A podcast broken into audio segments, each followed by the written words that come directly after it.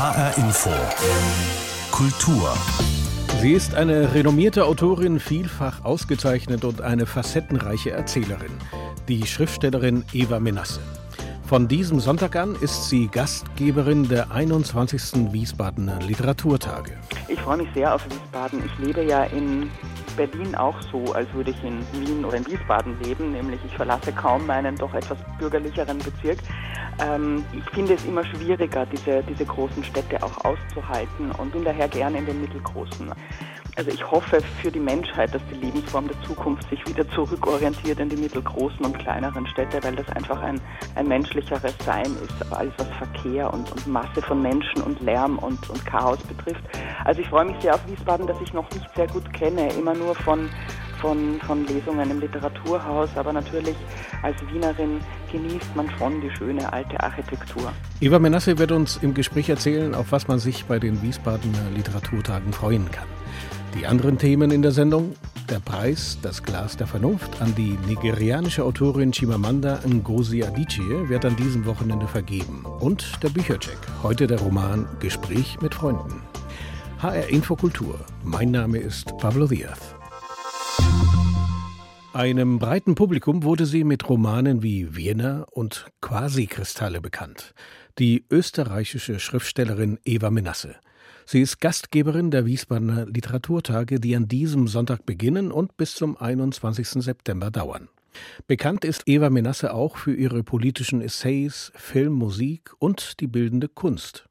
Und das macht sie in den Augen des Literaturhauses Wiesbaden zu einer idealen Kuratorin dieser Literaturtage. Die haben sich ja von Anfang an als spartenübergreifendes Festival verstanden. Birgitta Söhling hat die österreichische Autorin zu einem Spaziergang in Wiesbaden getroffen. Wir schlendern über den Schlossplatz in Wiesbaden, der von herrschaftlichen Häusern gesäumt wird. Eva Menasse, dunkle Locken, apartes Gesicht, schaut sich um. Sie trägt ein schmal geschnittenes Kleid mit pastellfarbenen Tupfen, dessen Grünton genau zu ihren Augen passt. Dass Wiesbaden wunderschön und voller Jugendstil ist, das weiß ja wirklich jeder. Also ich finde vom Bahnhof in die Innenstadt, aber sonst bin ich hier relativ fremd. Vertrauter ist Frankfurt, wo die gebürtige Wienerin als Journalistin für die FAZ gearbeitet hat, bevor sie nach Berlin ging, wo sie heute als freie Schriftstellerin lebt. Ihre Romane, Erzählungen und Essays sind bei Kritik wie Lesern gleichermaßen beliebt. Wir kreuzen die Wilhelmstraße, Wiesbadens Prachtmeile, flanieren an teuren Boutiquen und edlen Einrichtungshäusern entlang in den Kurpark. Eine Fontäne sprudelt im Weiher, zahllose Straßentauben trippeln umher und man möchte Georg Kreisler anstimmen, Tauben vergiften im Park. Für Eva Menasse hat dieser bitterböse Chanson allerdings eine viel abgründigere Konnotation. Meiner Meinung nach sind das ja deutliche Verweise auf die Shoah und auf die Ermordung der europäischen Judenheit. Tauben vergiften im Park in den 50er Jahren. Diese Abgründe im Menschlichen, das ist wirklich die Barbarei, die so ganz kurz unter der Firnis der Zivilisation lauert.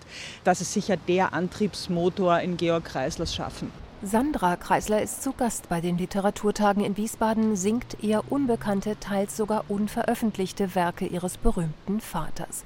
Kreislers Lieder halfen ihr durch eine persönliche Krise, erzählt Eva Menasse, brachten sie mit über 40 dazu, singen zu lernen. Davon erzählt sie zum Auftakt der Literaturtage. Ihr autobiografischer Essay über das Singen lernen sei einer der lustigsten Texte, den sie je geschrieben habe. Mit sehr viel Selbstverarschung, aber besonders an diesem Eröffnungsabend ist diese fantastische junge Mezzosopranistin Silke Geng für alle, die sich für klassische Musik und für die menschliche Stimme interessieren, wirklich ein Muss. Sie habe nach dem Lustprinzip kuratiert, sagt Eva Menasse. Herausgekommen sei ein Best-of ihrer persönlichen Liebhabereien, das gleichwohl einen roten Faden erkennen lasse, das Interesse an Struktur.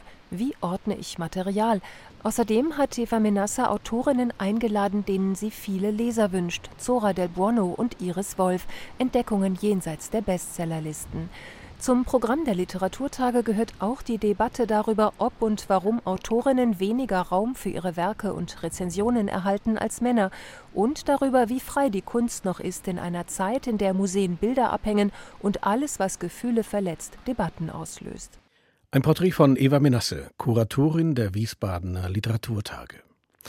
Sie habe ein Programm zusammengestellt, das man als eine Art Best-of ihrer Liebhabereien verstehen könne – das erzählt Eva Menasse in der Ankündigung der Wiesbadener Literaturtage. Das wollten wir genauer wissen. Wir haben mit Eva Menasse über das Programm der Literaturtage gesprochen. Eines der Highlights ist zum Beispiel der Auftritt von Sandra Kreisler, Tochter des Wiener Komponisten und Musikers Georg Kreisler. Sandra Kreisler ist die einzige legitime Darbieterin von Georg Kreislers Liedern. Also es gibt ja viele Sänger und Sängerinnen, die das versucht haben. Aber wer je auf Platte oder CD das Original gehört hat, kann immer nur sagen, dass das, was Kreisler geschaffen hat, ein Gesamtkunstwerk ist, das auch unbedingt seiner Stimme und seiner Intonation bedurft hat. Sandra Kreisler als Tochter hat eine ähnliche Stimme, ist auch Wienerin, kann also auch den diesen Akzent. leichten Akzent mitsingen. Und ich habe sie nun klassisch gebeten, Lieder ihres Vaters zu singen und, und, und darzubieten. Und sie hatte ohnehin ein Programm mit offenbar weniger bekannten Liedern von mhm. Georg Kreisler. Und ich bin sehr gespannt darauf. Äh, vielleicht gibt, wird da sogar was dabei sein, das ich noch nicht kenne. Eine zweite Berühmtheit in diesen, bei diesen Wiesbadener Literaturtagen ist Senta Berger. Sie wird aus den Werken von Heimito von Doderer, das ist ja ihr Leib-, Lebens- und Lieblingsautor, vortragen. War das schwer, Senta Berger für die Wiesbadener Literaturtage zu bekommen? Nein, das war nicht schwer, denn wir haben glücklicherweise das schon einmal zusammen gemacht. Damals mhm. war es schwer. Man hat sie erst überreden müssen, weil Doderer als schwieriger Autor gilt, auch schwierig zu lesen denke aber, für Wiener ist es eigentlich kein Problem. Man muss sich dieser besonderen Rhythmik hingeben, die diese sehr langen Sätze von, von Doderer aufweisen. Und das erste Mal, wo wir das zusammen schon mal gemacht haben, diesen Abend, war das ein rauschender Erfolg. Und ich habe sie dann einfach inständig gebeten, das für Wiesbaden einfach nochmal mit mir zu wiederholen, weil das wirklich wahnsinnig gut geklappt hat. Und ich hätte ihr stundenlang zuhören können, mhm. wie sie Doderer gelesen hat. Was ist denn für Sie das Faszinierende an Heimito von Doderer? Der ist ja heute weitgehend unbekannt. Herr Doderer ist so ein Autor, wie es sie früher gegeben hat und wie sie im Grunde ausgestorben sind. Ne? Also diese ganz großen Romane, tausend Seiten Romane, die aber eben nicht eine banale kleine Geschichte auswälzen äh, auf, auf diese Länge, sondern die wirklich versuchen, über eine Unzahl von Charakteren, Figuren, Handlungsknoten eine, eine ganze Welt wieder auferstehen zu lassen. Also sozusagen die ganze Welt abzubilden in einem Roman, wie das auch Döblin versucht hat, wie das auch Proust versucht hat. Und ähm, äh, Stoderer ist halt der, der, der, der, wienerische Proust sozusagen und, und für mich daher natürlich sehr naheliegend. Es gibt auch was für jene, die gerne Dokumentarfilme anschauen. Sie werden Dokumentarfilme von Michael Glavoger äh, zeigen bei diesen Literaturtagen. Das ist eine Art kleine Hommage, weil der Mann inzwischen äh, ja verstorben ist 2014. Äh, warum haben Sie gerade Michael Glavoger ausgesucht?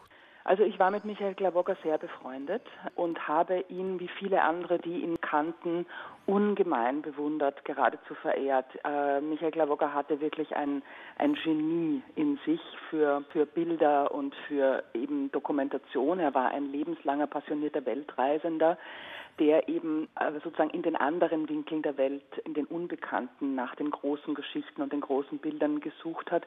Und er war ja zu Lebzeiten auch ein wirklich ganz besonders ausgezeichneter Dokumentarfilmer. Er hat ja überall auf der ganzen Welt große Dokumentarfilmpreise gekriegt. Das ist etwas, was so ein bisschen unter dem Radar des normalen Kinogängers läuft, der sich eher für Hollywood oder für Spielfilm interessiert. Aber ich kann wirklich versprechen, wenn man Klavocker-Filme gesehen hat, gerade auch diese beiden, die ich ausgesucht habe, dann sieht man die Welt mit anderen Augen und man erlebt nochmal etwas, was man im Kino ja ein bisschen verlernt hat zu erleben, außer bei den großen Spielfilmen, nämlich diese Überwältigung durch Bilder, durch mhm. Farben, äh, durch wirklich Szenen, die man noch nie gesehen hat. Ein Film, was ich von Michael Glavoger vor Jahren gesehen habe, das war Megacity, aber mhm. das wird nicht gezeigt bei diesem Festival. Nein, also ich, es, war, es war ganz schwer, mich zu entscheiden zwischen den drei großen und berühmten Dokumentarfilmen, die er zu Lebzeiten gemacht hat, nämlich Megacities, Working Man's Death und Horse Glory. Also das, der, der letzte Horse Glory ist ein, ein, Film über Prostitution in Bangladesch, Mexiko und äh, Thailand. Das ist heutzutage, glaube ich, ein schwieriges Thema nach den ganzen MeToo-Debatten. Mhm. Ähm, das war schon damals ein schwieriges Thema, als er mit diesem Film rauskam. Ich halte den Film trotzdem für, für exzellent, ähm, weil man das eben auch, man, man kann die Dinge auch einfach darstellen und erzählen indem man würdevoll diese, diese Frauen zu Wort kommen lässt. Das hat er gemacht. Aber dann war eben die Frage Megacities oder Working Man's Death. Und da Working Man's Death ein bisschen unbekannter ist als Megacities, habe ich gedacht, ich setze den aufs Programm, weil der eben auch ein Thema hat, dass das sozusagen einfach immer aktuell bleibt, nämlich das Thema Arbeit. Ja? Was ist körperliche schwere Arbeit? Das war seine Fragestellung, als er diesen Film gedreht hat. Und er ist da an die irrsinnigsten Orte gegangen. Also da gibt es zum Beispiel so einen, einen Schwefelabbau in einem Vulkan, wo die Männer diese Schwefelplatten abschlagen und dann über ungeheuer gefährliche praktisch so Bergziegenwege hinuntertragen und die Kamera geht immer hinterher und es wird einem wirklich im Kino schwindlig, weil man Angst hat runterzufallen. Also das sind oder oder eben auch ein wie in Pakistan die ganz großen Schiffe verschrottet werden. Das ist ja etwas, was wir uns alle nie klar machen. Wir wissen, dass es diese gigantischen Tanker gibt, die über die Weltmeere fahren und Öl oder was der Geier was transportieren, aber irgendwann sind die auch alt und müssen verschrottet werden und die werden dann wirklich an der Küste von Pakistan Stück für Stück auseinandergesetzt trägt. Und das zu sehen, also in der totalen und in der und in der, und in der im Close-up, das sind wahnsinnig faszinierende Sachen, wo man sich nochmal klar macht, was es sonst noch alles gibt auf der Welt, außer unserem kleinen westlichen und, und eurozentrischen hm. Frau Menasse, Sie leben ja seit Jahren in Berlin, die große, ja.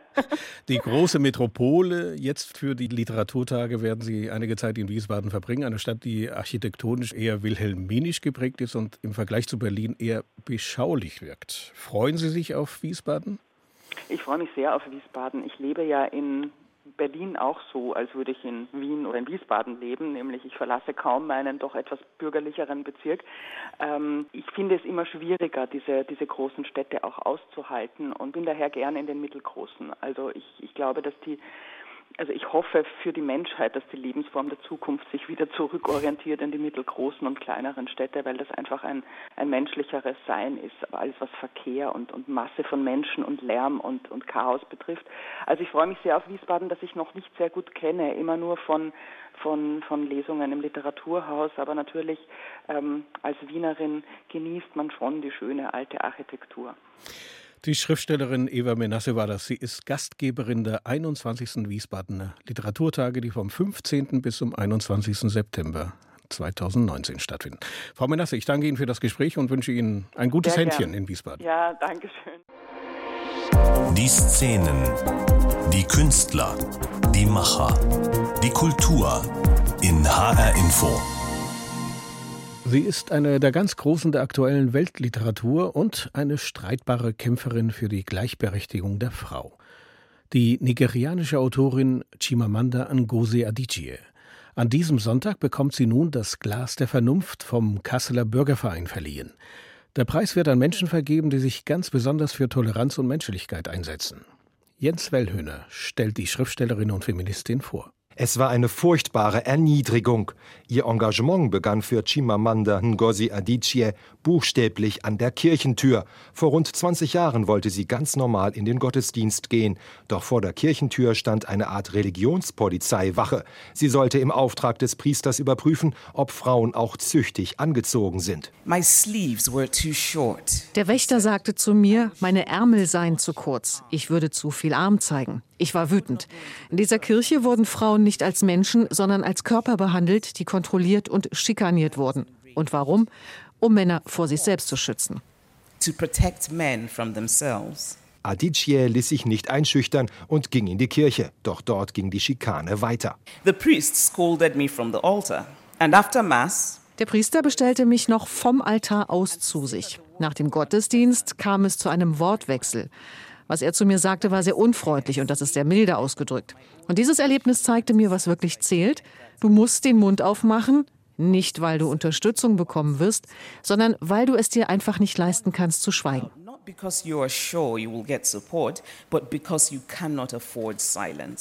Adichie wurde eine überzeugte Streiterin für die Rechte der Frauen, eine Feministin, so bezeichnet sie sich selber. Sie reist rund um den Globus, hält Reden, liest aus ihren Büchern, weil sie den Mund aufmachen will.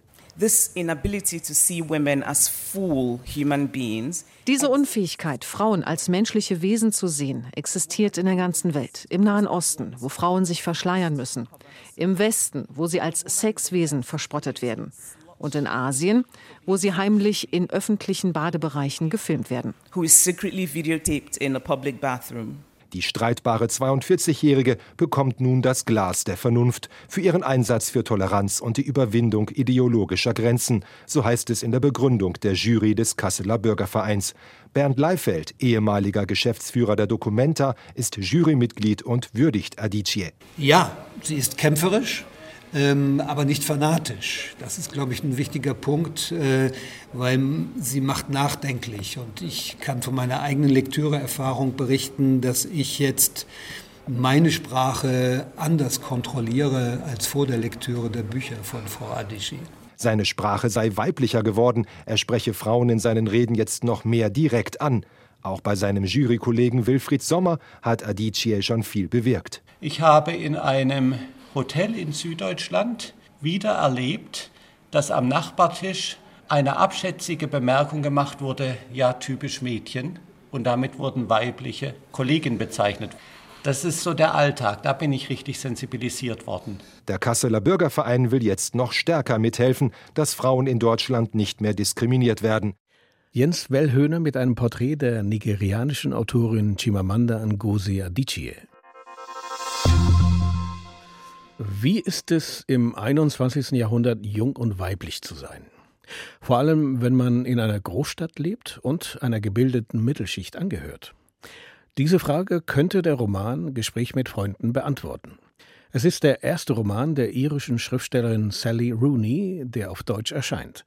Sally Rooney ist erst 28, aber im angelsächsischen Sprachraum schon ein Literaturstar. Dort wird sie als Stimme der Millenniumsgeneration gefeiert. Frank Statzner hat Gespräch mit Freunden für uns gelesen. HR Info. Der Büchercheck. Frances ist Anfang 20, stammt wie die Autorin aus dem Nordwesten Irlands, studiert wie die Autorin Literatur am renommierten Trinity College in Dublin und will Schriftstellerin werden. Zusammen mit Bobby, ihrer früheren Schulfreundin und ehemaligen lesbischen Liebhaberin, tritt sie bei Poetry Nights auf. Frances schreibt, Bobby performt. So lernen sie Melissa, eine Journalistin, und ihren Mann Nick, einen eher unbedeutenden Schauspieler, kennen. Zwischen ihnen entwickelt sich eine Vierecksbeziehung. Worum es geht. Francis verliebt sich in Nick, dessen Ehe erstarrt ist und der ganz gerne mit der zehn Jahre jüngeren Studentin schläft. Melissa wiederum schwärmt für Bobby und Bobby und Francis sind immer noch beste Freunde. Das ist das Gerüst, in dem Rooney ihre erzählerischen Fäden spinnt. Liebe, Leidenschaft und Sex, Eifersucht und Wut, Leiden und kurze, aber vergängliche Glücksmomente stehen im Vordergrund. Dahinter steht Francis Suche nach ihrem Ich, nach ihrem Platz im Leben und in der Gesellschaft. Das ist schwer. Francis und Bobby orientieren sich an Rollen Rollenbildern. Es wird viel politisch parliert, denn die beiden Mädchen verstehen sich als Marxistinnen. Manchmal kam es mir so vor, als würde ich es nicht schaffen, mich für mein eigenes Leben zu interessieren. Und das deprimierte mich. Andererseits fand ich, dass mein Desinteresse an Reichtum ideologisch gesund war. Ich hatte nachgesehen, wie hoch das durchschnittliche Jahreseinkommen wäre, wenn das Weltbruttosozialprodukt gerecht auf alle verteilt wäre. Und laut Wikipedia läge es bei 16.100 Dollar. Ich sah keinen Grund, weder politisch noch finanziell, warum ich mehr als diese Summe verdienen sollte. So bleibt vieles in der Schwebe, weil Frances es dort halten will, obwohl sie finanziell extrem klamm ist. Lange kommt sie weder beruflich groß weiter noch emotional. Im Gegenteil, sie bleibt gefangen in ihrer unglücklichen Biografie, ihrem schwachen Selbstbewusstsein und dem Irrglauben, sich mit abgebrühter Coolness gegen Verletzungen schützen zu können. Sie fügt sich selbst Schmerzen zu und leidet heimlich an einer schmerzhaften Krankheit. Sie bleibt bei sich. Die sogenannten Gespräche mit Freunden spiegeln diese Lehre. Auf der Suche nach einem Liebesbeweis nix in E-Mails und SMS wird sie trotz umfangreichen Nachrichtenverkehrs nicht fündig. Wie es geschrieben ist. Intelligent, talentiert, aber ohne Plan lebt Francis von Entscheidung zu Entscheidung, nicht bewusst mit langfristigem Ziel und Selbstführung, ein Leben in Unsicherheit. So präsentiert Rooney ihre Generation. Das macht sie sehr direkt, vor allem in Dialogen, Selbstgesprächen und Gedankenströmen, in E-Mail- oder SMS-Texten. Francis liest und analysiert sie auch rückblickend, wie ein Logbuch des eigenen Lebens. Klar, junge Autorin, junge Protagonisten. Tiefgreifende Personenbeschreibungen fehlen, nur ab und zu, dann aber sehr eindrucksvoll eindrucksvoll beschreibt Rooney Szenen, in denen ihre Figuren unterwegs sind. Dann, wenn Blicke und Gesten das Reden und Handeln verstärken sollen. Wie es gefällt. Ich hatte teilweise schon das Gefühl, mit diesem Roman nah dran zu sein an diesen in den 90ern Geborenen, ihren Entwicklungsschritten, ihrem Erwachsenenwerden. Dieses Gefühl mag auch den Hype um Sally Rooney erklären. Andererseits repräsentiert sie mit marxistischen Literaturstudentinnen nur einen sehr speziellen Ausschnitt dieser Altersgruppe. Da fehlte mir dann doch das Leben in seiner Breite, Tiefe und Vielfalt. Also, ich finde interessant, unterhaltsam, gut geschrieben, aber der Roman der Millennium-Generation ist es nicht. HR Info, der Büchercheck. Auch als Podcast zum Nachhören auf hrinforadio.de. Der Roman Gespräch mit Freunden von Sally Rooney ist bei Luchterhand erschienen und kostet 20 Euro. Vor einigen Tagen ist die New York Fashion Week zu Ende gegangen. Ein Treffen mit viel Glamour, bei dem es um die neuesten Herbsttrends geht, um Mode, um Marken und natürlich um Geld. Aber diese New York Fashion Week war auch geprägt von neuem Zeitalter. Immer wieder und immer wichtiger wird die Rolle von sogenannten Influencern. Menschen, die via Twitter, YouTube oder Instagram ihre Ideen über Farben, Kleider und Mode weitergeben und damit Trends setzen und großen Einfluss auf die Kundschaft haben. Ich finde, er sieht ein bisschen wie Cinderella aus und auch wie ein bisschen mehr jungfrauenhaft. Lilly aus Duisburg war nicht die jüngste auf dem Laufsteg. Die neunjährige Schülerin durfte die Modenschau des amerikanischen Designers Andres Aquino eröffnen. It's a Cinderella story, I'm telling you. Ein Cinderella-Märchen wollte der mit seinen prunkvoll mit Perlen bestickten Abendkleidern auf den Catwalk bringen. Sieben Jahre jünger, die Tochter von Serena Williams. Der Tennisstar hatte im Finale der US Open vielleicht eine Niederlage für ihre eigene Modekollektion, aber ließ sich Williams mit ihrer zweijährigen Alexis auf dem Arm bejubeln. In der ersten Reihe von Fernsehsternchen Kim Kardashian und Vogue-Chefin Anna Wintour. Vorher Jubel für Rihanna, die eigens mithalf, ihre Dessous-Kollektion unter die Influencer zu bringen. Stars und Sternchen gehören zur New York Fashion Week wie die weit verstreuten Laufstege über die ganze Stadt. Wochenlang ließ sich Modemacher Ralph Lauren eine alte Bankhalle an der Wall Street zu einem Club umbauen, während Tommy Hilfiger gemeinsam mit Teenie-Star Zendaya hinter dem Apollo-Theater in Harlem seine Riesenkulissenshow abzog. Auf dem Laufsteg von schmal bis breit, von kantig bis rund, von weiß bis schwarz. Und auch in der Mode ist alles da. Ich sehe viele leuchtende Farben, viele Oversize-Jacken und Mäntel. Sie haben viel Weiß benutzt, aber ich habe auch Schwarz gesehen für das Frühjahr und ein dunkles Orange. Ich liebe das fürs Frühjahr. Stylist Oliver Brown ist begeistert. Von Anna Suis lieblichen Retro-Häkelkleidern bis hin zur Sklavengeschichte Amerikas, aufgearbeitet vom Designerlabel Pierre Moss. Waren die Modewochen in den vergangenen Jahren eher politisch, wurde die Vernunft diesmal vorausgesetzt und im Scheinwerferlicht stand etwas Buntes. Vielfalt und Inklusion, Motto alles ist möglich. Sie haben mehr Farben und einen Mix aus Materialien, das finde ich toll, schwärmt Tasha Style, eine aufstrebende Influencerin aus Paris. Ihr und den anderen Meinungsmachern in den sozialen Medien kommt auf der Fashion Week eine immer größere Bedeutung zu. Im Zeitalter von Insta, Twitter und Co verändern sich auch die Shows, weiß Mark Cohen, Einzelhandelsexperte an der Columbia-Universität. Einiges auf dem Laufsteg ist nur noch für PR-Zwecke da. Es geht lediglich darum, die Designer ein wenig zu hypen. Die setzen mehr und mehr auf die Influencer. Sie sind die Verbindungsleitungen. Sie posten schließlich das Foto im Netz für ihre Follower. Uh, das heißt nicht, dass sie auch auf die Fashion Week zum Anfassen verzichten möchten, sagt eine junge Besucherin aus New York. No, I think it still is a huge event. I think everyone in fashion dies to come to New York Fashion Week. Es bleibt ein großer Event. Ich denke, jeder in der Modebranche würde dafür sterben, bei der New York Fashion Week dabei zu sein. Du kommst so nah an die Designer und an andere Leute aus dem Geschäft. Das ist noch mal was anderes als Social Media. It's super different from social media. Die Rolle von sogenannten Influencern wird immer wichtiger, auch in der Modebranche. Das hat die gerade zu Ende gegangene New York Fashion Week wieder deutlich gemacht. Antje Passenheim mit einem Rückblick. Und soweit HR Infokultur. Die Sendung finden Sie als Podcast auf hrinforadio.de. Mein Name ist Pablo Diaz.